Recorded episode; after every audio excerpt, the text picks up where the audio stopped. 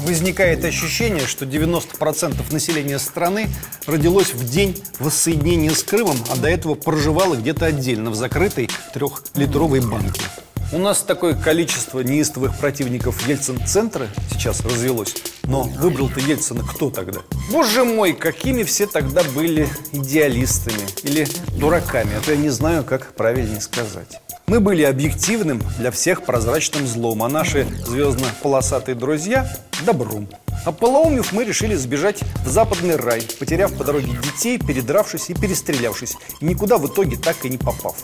Никто не сможет нас обидеть так, как мы сами себя обижали и оскорбляли.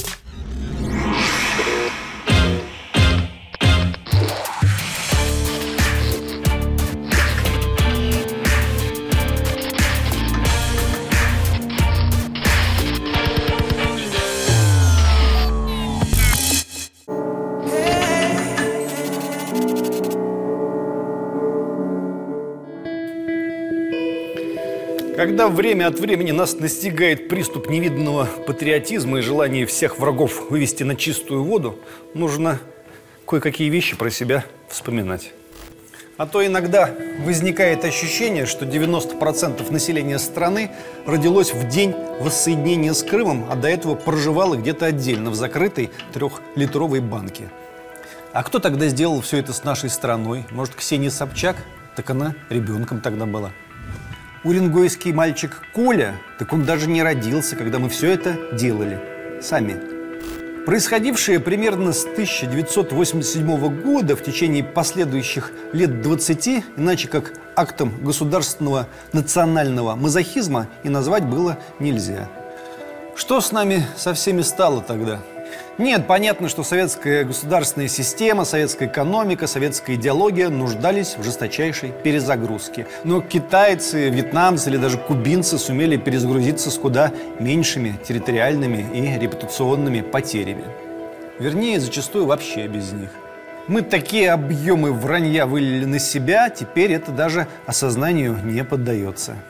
Происходило непрестанное, многолетнее, назойливое соревнование. Кто еще гаже опишет, снимет, нарисует, покажет сначала Советский Союз и все, что с ним связано. А потом, когда от Советского Союза камня на камне не осталось, перешли вообще к России, к православию, к русской культуре, ко всему, в общем, что еще осталось святого и важного. Большая часть российского населения ни к чему не способна. Перевоспитывать ее бессмысленно. Она ничего не умеет и работать не хочет. Российское население неэффективно. Надо дать ему возможность спокойно спиться и вымереть от старости, пичкая соответствующими зрелищами. А теперь мы спорадически пытаемся разобраться, кто же над нами так надругался. И периодически находим то одного, то другого персонажа, чтобы зло на нем сорвать. Мы сами все это сделали. Сами, без уренгойских мальчиков, без Навального и его митингующих дошкольников, и даже без Ксении Собчак. Россия как государство русских не имеет исторической перспективы. Если бы Россия разделилась на части, в некотором количестве частей началась бы нормальная жизнь.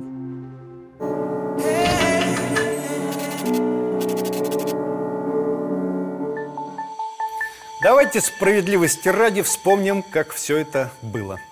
Какие Майданы мы устраивали сами себе, Киеву такое и не снилось. 4 февраля 1990 года на Манежной площади прошел массовый митинг протеста, собравший до 300 тысяч человек.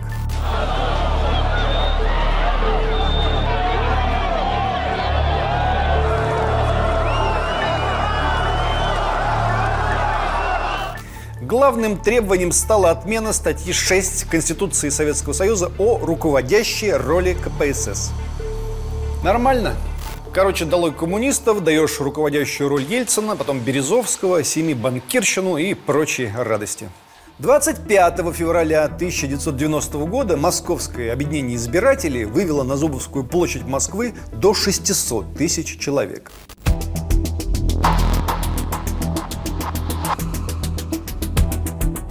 14 января 1991 года на Манежной площади прошел митинг протеста под лозунгом «Не допустим оккупации Литвы».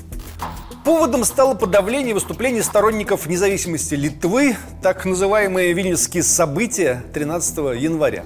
Только в Москве акция собрала свыше 500 тысяч человек.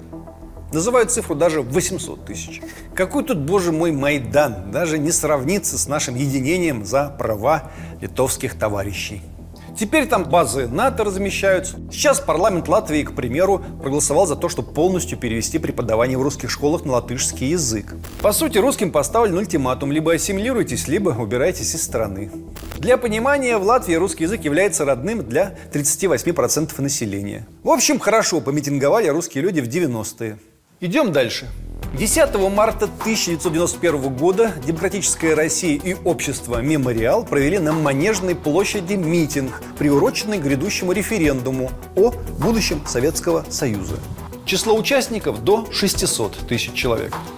Главные лозунги акции – поддержка Бориса Ельцина. Беда таких митингов в том, что на них экстремизм кучки быстро перерастает в экстремизм толпы. И это очень тревожит. Особенно, когда в монолитном гуле многотысячного хора вдруг улавливаешь не смелые пока, но вполне отчетливые подголоски «стрелять, вешать». Боже, во имя чего? Во имя каких таких идеалов и ценностей? Ну а 12 июня 1991 года страна выбрала себе президента Бориса Николаевича Ельцина. За Ельцина проголосовало 57,3% избирателей. 45,5 миллионов человек. Это практически половина взрослого населения России. У нас такое количество неистовых противников Ельцин-центра сейчас развелось. Но выбрал-то Ельцина кто тогда? Сосед дядя Вася? А где будущие противника Ельцин-центра тогда были? С 19 по 22 августа 1991 года в разных местах Москвы ежедневно собиралось в целом до 200 тысяч противников ГКЧП. Были такие неудачные противники перестройки, которые устроили неудачный переворот. Кроме того, митинги категорических сторонников Ельцина, либерализации экономики, перестройки, демократизации всего подряд, капитуляции перед НАТО и прочих кружевных трусиков, достаточно многочисленные митинги прошли тогда в десятках российских городов. 22 августа 1991 года в Москве прошел концерт «Рок на баррикадах» против ГКЧП. Поздравляю вас со свержением ненавистной фашистской хунты! И наше выступление мы посвящаем свободной России! Игорь Тальков выступал со своей группой «Спасательный круг» на Дворцовой площади. Размахивал при этом литовским флагом. Спел оригинальную песню с припевом КПСС СС. Винтики на месте и работает машина с дьявольским названием СС. КПСС. СС. Это вообще нормально? Теперь у нас дружно топчут уренгойскому мальчику, а Талькову недавно хотели памятник поставить как невиданному патриоту России. С литовским флагом памятник будет или нет? Он, наверное, хороший был мужик. Но, боже мой, какими все тогда были идеалистами или дураками, а то я не знаю, как правильнее сказать. Это мы сами-сами все ломали, чтобы получить гражданскую войну повсюду. И в Абхазии, и в Приднестровье, и в Чечне, и на Украине сегодня. Неизвестно еще, когда все это закончится. Все, что мы потеряли на Донбассе за последние 4 года, мы сами же и нагуляли в 90-е. Мы, а не кто-то вместо нас. 3 и 4 октября 1993 года сторонники президента Бориса Ельцина, ну и заодно расстрел парламента собрали более 200 тысяч человек на улицах Москвы. Многомиллиардные убытки города, более 500 раненых, почти 200 убитых, горе их близких. Не слишком ли это большая плата общества за победу реформистской политической линии над консервативной? Что же мы за общество, где борьба идей неминуемо перерастает в борьбу людей с участием армии в качестве решительного аргумента? И теперь эти люди, многие из этих людей находят в себе силы шутить по поводу бесконечного киевского Майдана. Да у нас у самих продолжался многолетний Майдан, в котором с не менее абсурдными целями участвовали миллионы людей. Вы что, забыли свою бурную молодость, дорогие россияне? В 93 году за Егора Гайдара и его партию «Выбор России» проголосовало 15,5% пришедших на выборы избирателей. Всего демократы и либералы получили тогда 34 с лишним процента голосов. Ну, как если бы сегодня треть страны проголосовала бы за объединенную партию Ксении Собчак, Маши Гайдар, Гозмана и Григория Явлинского. Страна уже развалилась, СМИ на перегонки соревновались в поставках высококачественной русофобии, по окраинам России шли непрестанные войны. И, говорю, десятки миллионов голосовали за коллективную Ксению Собчак, которая тогда, впрочем, все еще взрослела и набиралась сил. В чем мы ее теперь обвиняем? Когда она росла, половина страны была такой, как она сегодня, и совершенно этого не стеснялась. Ксения Анатольевна – это такое зеркало, которое нам приносят. Узнай себя в юности. Русский человек. Ты был примерно таким же. В 1996 году существенной частью предвыборной кампании Бориса Ельцина на президентских выборах стала серия концертов «Голосуй или проиграешь». 16 июня выборы президента России. Это была практически калька предвыборной кампании Билла Клинтона «Выбирай или проиграешь». Участниками кампании стали практически все известные ныне России артисты. Совместными усилиями повторно втащили на трон человека, у которого накануне выборов рейтинг был менее 5%. Вот времена были, не налюбуешься.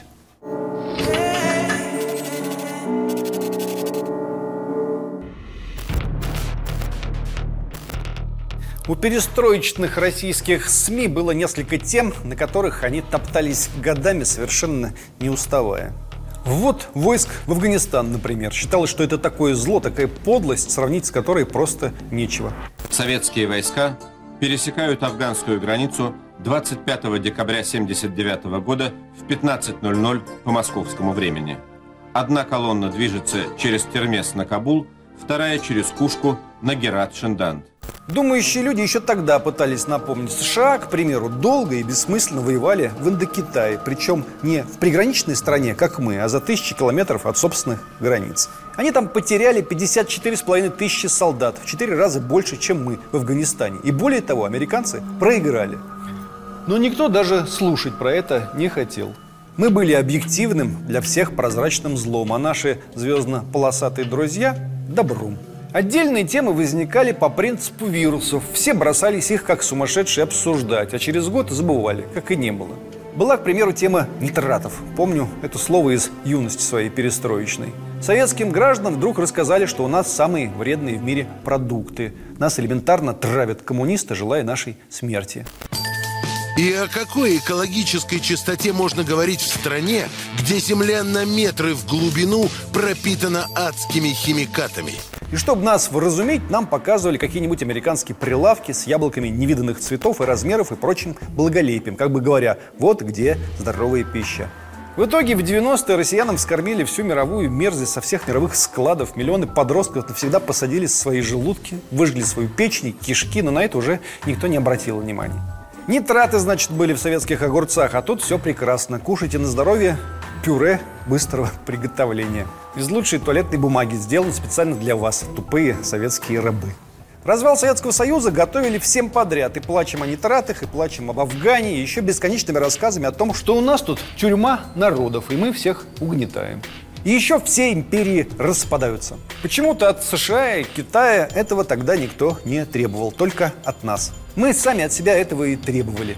По сути, идиотскую, ничего не означающую фразу про «все империи распадаются» я слышал во второй половине 80-х и в 90-е сотни, если не тысячи раз. Распад Советского Союза был вполне закономерным явлением, так как все империи без исключения распались. Будучи министром иностранных дел, я к тому же, не забывайте, был нацменом и особенно остро чувствовал, что рано или поздно распад Советского Союза неминуем, так как он тоже был империей, пусть социалистической, но империей. Отдельной темой, вернее целым букетом горячих, вечно обсуждаемых тем была история Советского Союза. Скажем, другой, не менее отвратительной фразой стала массово повторяемая тогда благоглупость, что Великая Отечественная была, цитирую, «борьбой двух зол». И Гитлер зло, и мы. А что такого?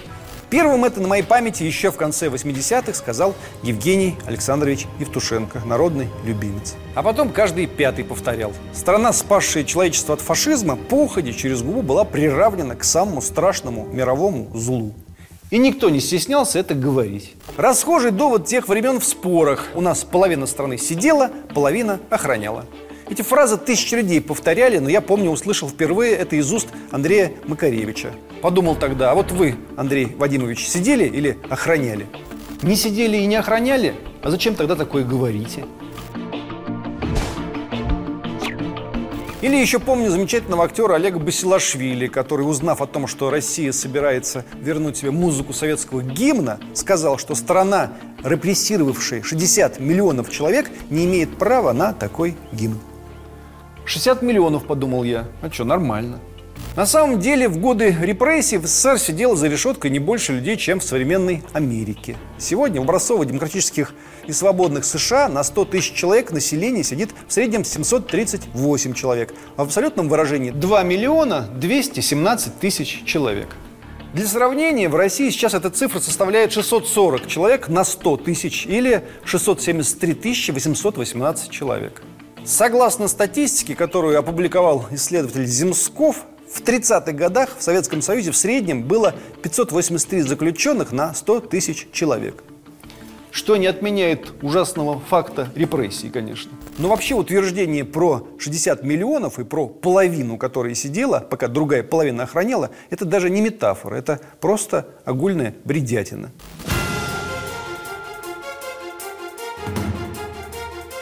Но у нас по центральным каналам телевидения это воспроизводилось даже голосами дикторов, скажем, 9 мая. В День Победы, в святой праздник, закадровый гробовой телевизионный голос сообщал нам «О, советский солдат, пока твои родственники сидели по лагерям, ты спасал человечество». Что это было вообще, объясните? Уже много позже телеведущий и билетрист Сергей Минаев вдруг разозлился и написал пост. Да какая разница, 100 миллионов убили или миллион? Убивали же. Почему же в отношении сталинских репрессий не согласиться в одном простом тезисе? Это был чудовищный режим, устроивший мясорубку во имя паранойи Сталина. Мясорубку, в которой гибли и шоферы, и столяры, и генералы, и артисты. Все люди без разбора чинов и статусов. И прекратить, наконец, этот вредный треп, сколько у нас было наших мертвых. 649 243 человека, или полтора миллиона, или 10 миллионов – нет, Сергей, товарищ мой, разница есть. Не надо было так огульно врать. Может быть, тогда в России миллионы людей не разочаровались бы так болезненно в либеральных ценностях, в которых, наверное, ничего плохого нет. Просто врать не надо было. Теперь либералы рассказывают, что советская власть прожила всего 70 лет, потому что была плохая и всех обманывала. Ну да, ну да.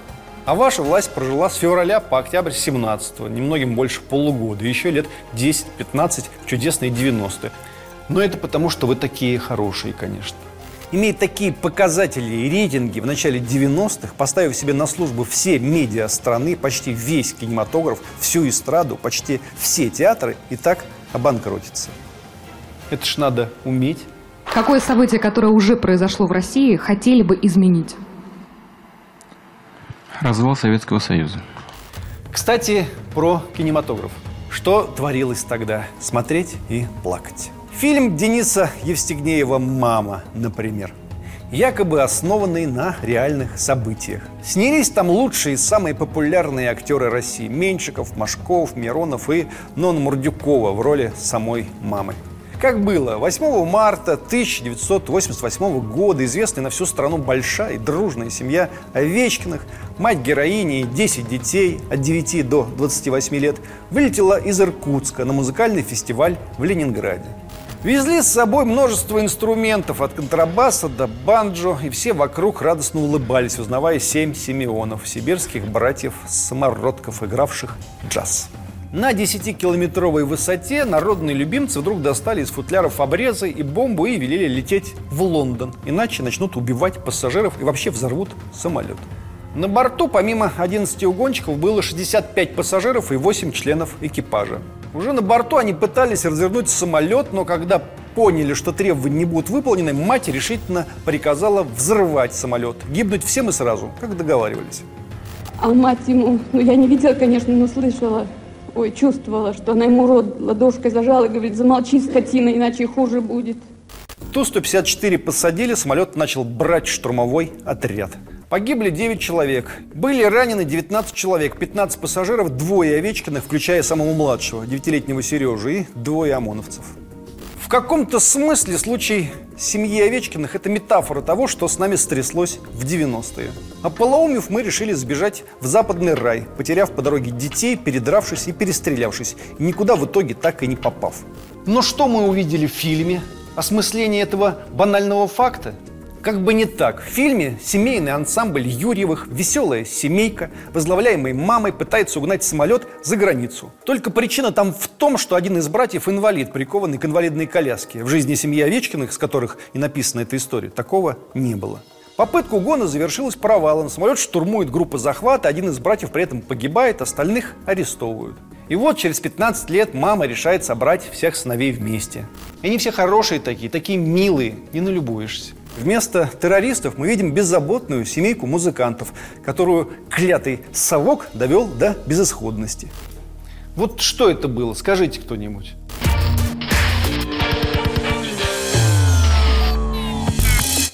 В 90-е из фильма в фильм по экранам маршировали большевистские мясники, большевистские людоеды, коммунистические палачи, тупые советские граждане, скот под красными знаменами. Когда у нас сегодня полстраны возмущается английским фильмом «Смерть Сталина», мне все время хочется себя ущипнуть. Может, нас действительно держали в закрытой трехлитровой банке 20 лет, а теперь всех выпустили, и все вдруг стали такие прозревшие и принципиальные. Впрочем, что мы про 90-е? Как будто в нулевые это совсем прекратилось. Расцвело еще более пышным цветом. Про сволочи в фильме 2006 года все помним. Согласно сюжету фильма, советские контрразведчики делали из советских детей и сирот диверсантов. Снято ли это кино на основе реальных событий? Маловероятно.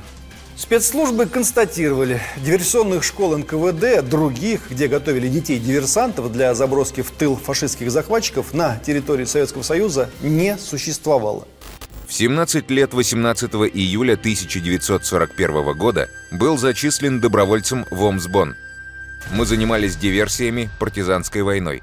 Среди нас не было осужденных. В тыл посылали только комсомольцев с безупречной биографией. О Кунинской диверсионной школе не слышал. Между прочим, когда российским кинематографистам большевики и коммунисты надоели, они принялись за наших государей. И соседи от нас не отставали. Более того, россияне помогали им самым активным образом. Вы не видели фильм «Молитва за Гетмана Мазепу», где, между прочим, тоже снимались российские актеры? Ну а чего им? Краткое содержание. Людоеды-москали во главе с царем Петром, который представлен гомосексуалистом, с маниакальной ненавистью распинают, истребляют украинцев, включая женщин, детей, преследуют опального Гетмана, причем даже после смерти. Кровь течет рекой, голову рубит как капусту, жена к чубе мастурбирует с исченной головой мужа, а Петр I насилует солдат. В фильме есть символический эпизод. Царь стоит над могилой Мазепы, вдруг из-под земли появляется рука Гетмана и хватает Петра за горло.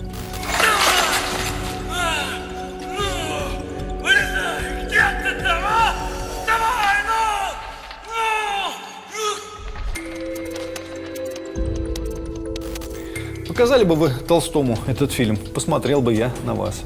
Мы как будто разучились обходиться без этих вот примет, которые надо выдумать обязательно. Как же без кровавых палачей-то? Никак без них. Обязательно должны быть палачи. Обязательно все должно получиться вопреки.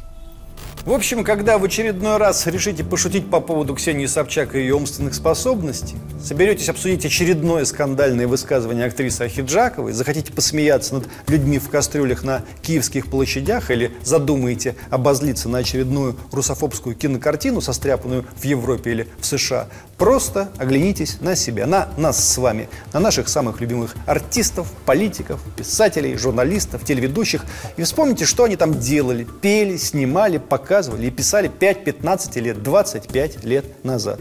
Заодно вспомните, какие именно митинги посещали вы или ваши родственники в 90-е, за кого голосовали в те же самые 90-е. Никто не сможет нас обидеть так, как мы сами себя обижали и оскорбляли. Спрос только с себя. Все вокруг дело наших с вами рук. Не мешало бы отдавать себе в этом отчет.